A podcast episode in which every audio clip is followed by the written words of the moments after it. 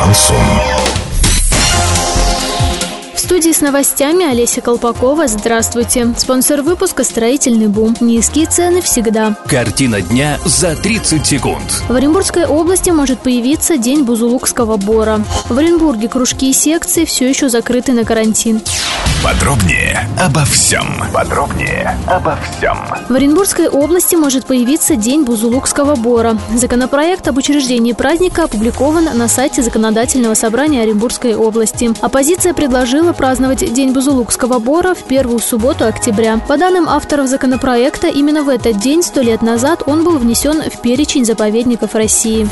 2 апреля у школьников Оренбурга закончились каникулы. Дети вышли на учебу в образовательные учреждения. Однако кружки и секции все еще закрыты на карантин. Учреждения дополнительного образования Оренбурга возобновят свою работу, когда получат рекомендации от Роспотребнадзора. Напомним, что ранее поступала информация, что все учреждения Оренбурга сегодняшнего дня открывают свои двери для детей. В школах Орска было решено продлить каникулы минимум на три дня с 2 по 4 апреля.